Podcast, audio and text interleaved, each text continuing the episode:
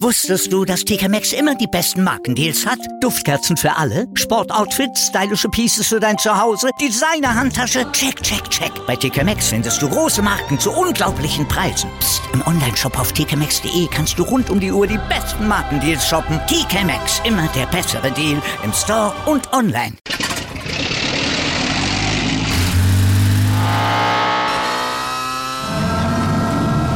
Von 0 auf 100. Aral feiert 100 Jahre mit über 100.000 Gewinnen. Zum Beispiel ein Jahr frei tanken. Jetzt ein Dankeschön, rubbellos zu jedem Einkauf. Alle Infos auf aral.de.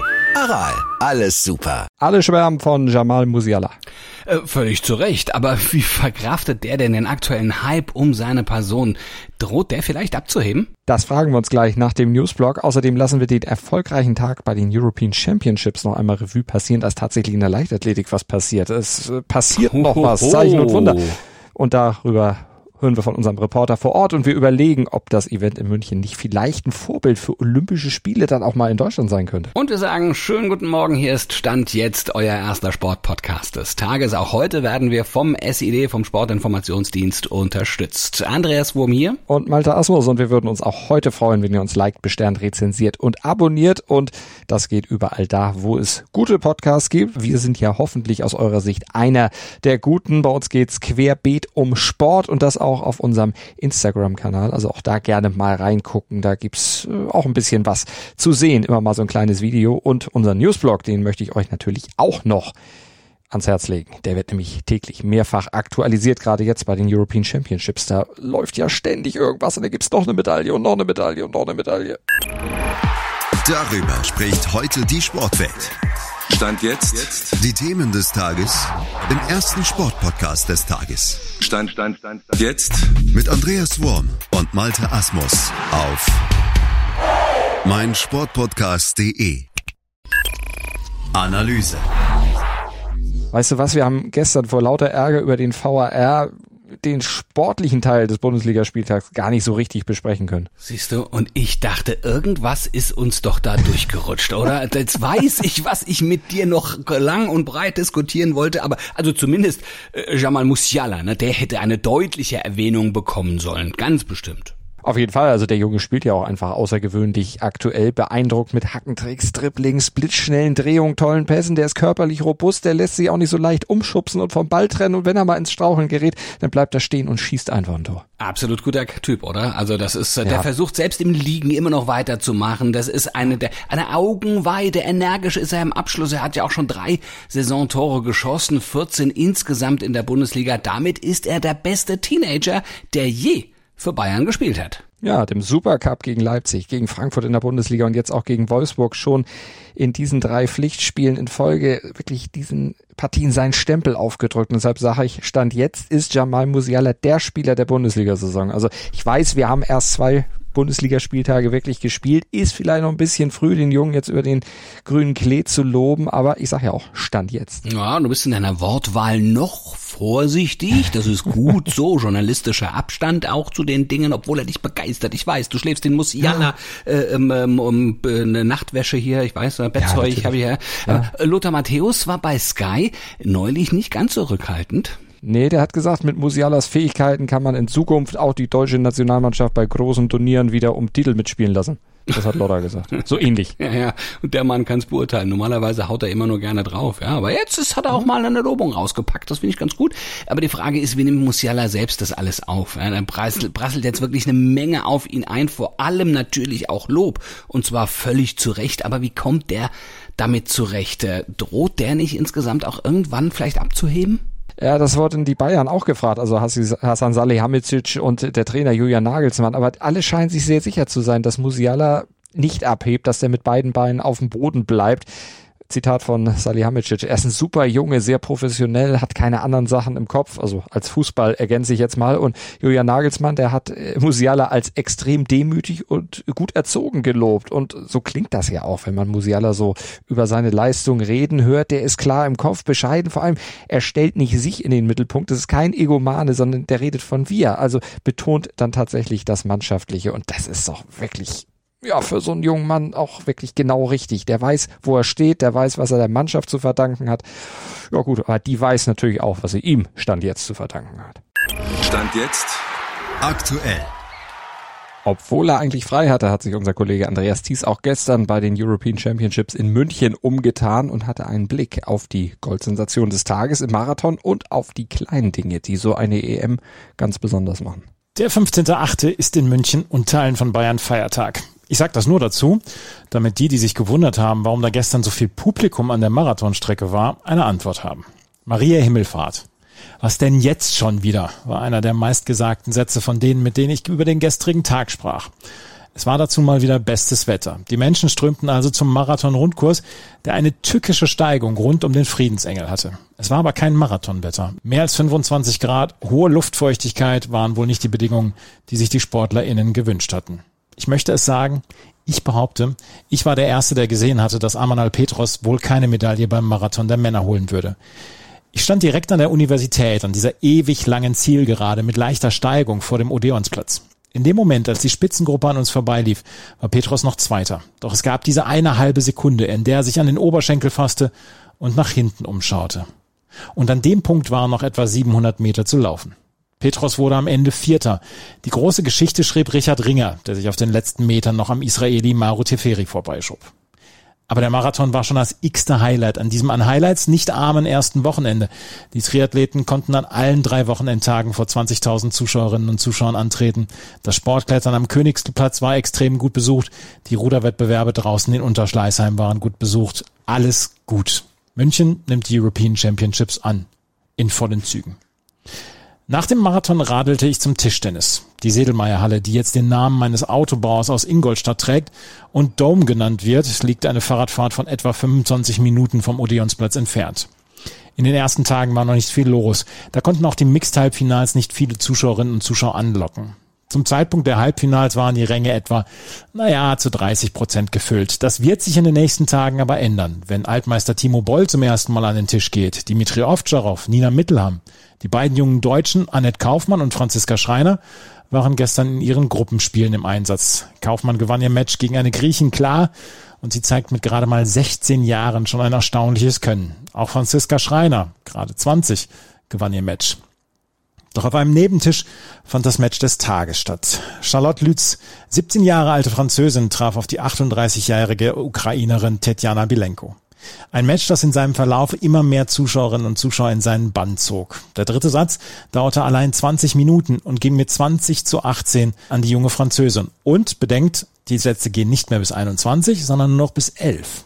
Doch die Erfahrung der ukrainischen Abwehrspielerin setzte sich am Ende durch und Bilenko gewann in fünf hochklassigen Sätzen und die ganze Halle spendete großen Beifall. Das sind sie.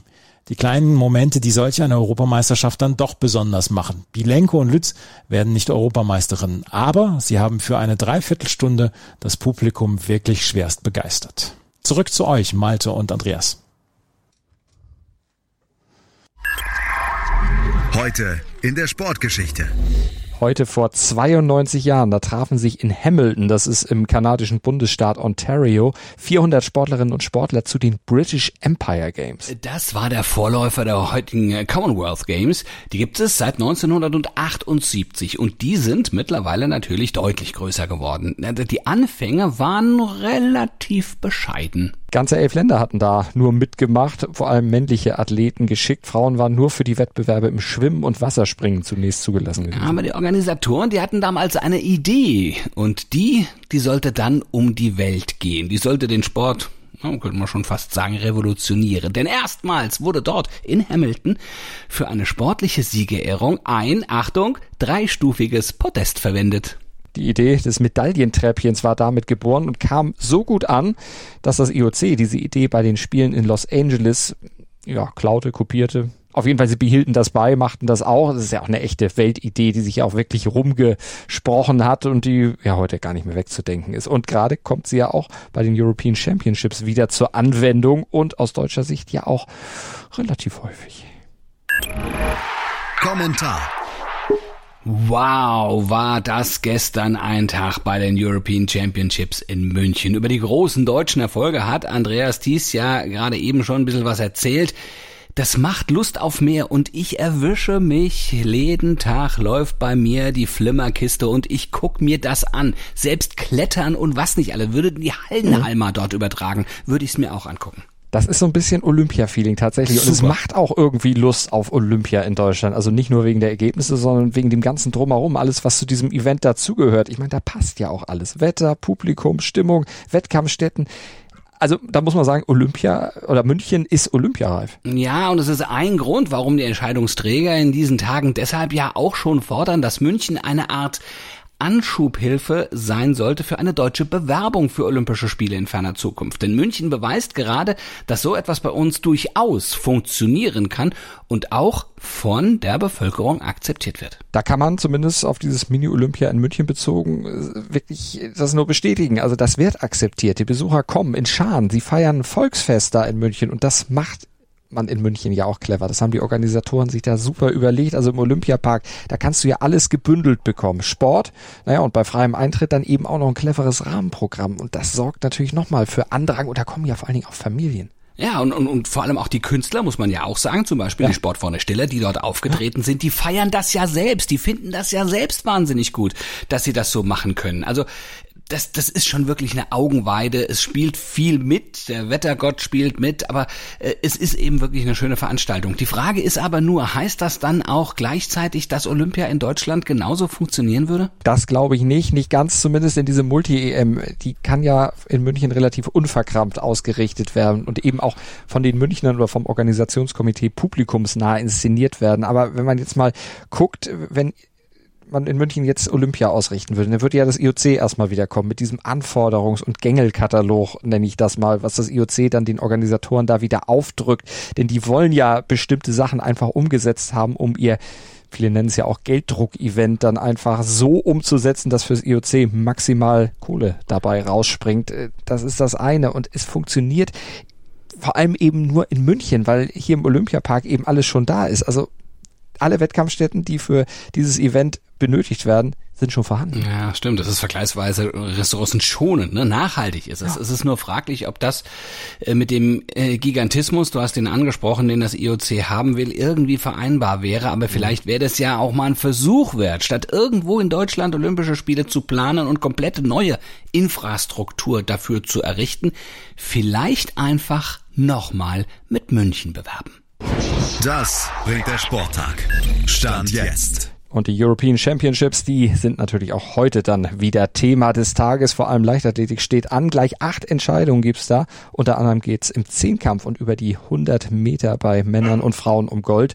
Ja, und im Zehnkampf, da ist Niklas Kaul ja noch ganz, ganz dick im Geschäft. Ja, und im Bahnradsport versprechen die Keiring-Entscheidungen Spannung. Und Schwimmen in Rom ist ja auch noch, da ist Florian Wellbrock am Start. Der startet in seinem ersten Finale und für ihn geht's da über 1500 Meter um eine Medaille. Und äh, für uns geht's morgen ab 7.07 Uhr dann wieder nicht um Medaillen, aber vielleicht ja auch um Medaillen, jedenfalls um die Themen des Tages. Und ihr könnt sehr gerne dabei sein. Wir freuen uns, wenn ihr zuhört, im Podcatcher eurer Wahl oder auf meinsportpodcast.de. Denkt ans Abonnieren und Bewerten und dann hören wir uns morgen wieder. Gruß und Kuss von Andreas Wurm? Und Malte Asmus. Und äh, meinen Hund habt ihr auch gehört, der will, glaube ich, schon wieder raus. Oh Ja, ja, Gott. gut, aber guck doch Runden. bitte mal auf die Uhr, Malte. Es ist Ja, höchste ist Zeit. richtig. Der will mit ja, dir sie Gassi muss, gehen. ich weiß. Du brauchst Auslauf. Ja? Sie muss, sie muss, sie muss. und ich muss mit. Wusstest du, dass TK Maxx immer die besten Markendeals hat? Duftkerzen für alle, Sportoutfits, stylische Pieces für dein Zuhause, Designer-Handtasche, check, check, check. Bei TK Maxx findest du große Marken zu unglaublichen Preisen. Psst. im Onlineshop auf tkmaxx.de kannst du rund um die Uhr die besten Markendeals shoppen. TK Maxx, immer der bessere Deal im Store und online. Wieder live von Ihrem Toyota-Partner mit diesem Leasing-Auftakt. Der neue Toyota Jahreshybrid. Ab 179 Euro im Monat. Ohne Anzahlung. Seine Sicherheitsassistenten laufen mit. Und ja, ab ins Netz mit voller Konnektivität. Auch am Start die Toyota Team Deutschland Sondermodelle. Ohne Anzahlung geht's in die nächste Runde. Jetzt los sprinten zu Ihrem Toyota-Partner. Dir hat dieser Podcast gefallen? Dann klicke jetzt auf Abonnieren und empfehle ihn weiter. Bleib immer auf dem Laufenden und folge uns bei Twitter, Instagram und Facebook. Mehr Podcasts aus der weiten Welt des Sports findest du auf meinsportpodcast.de.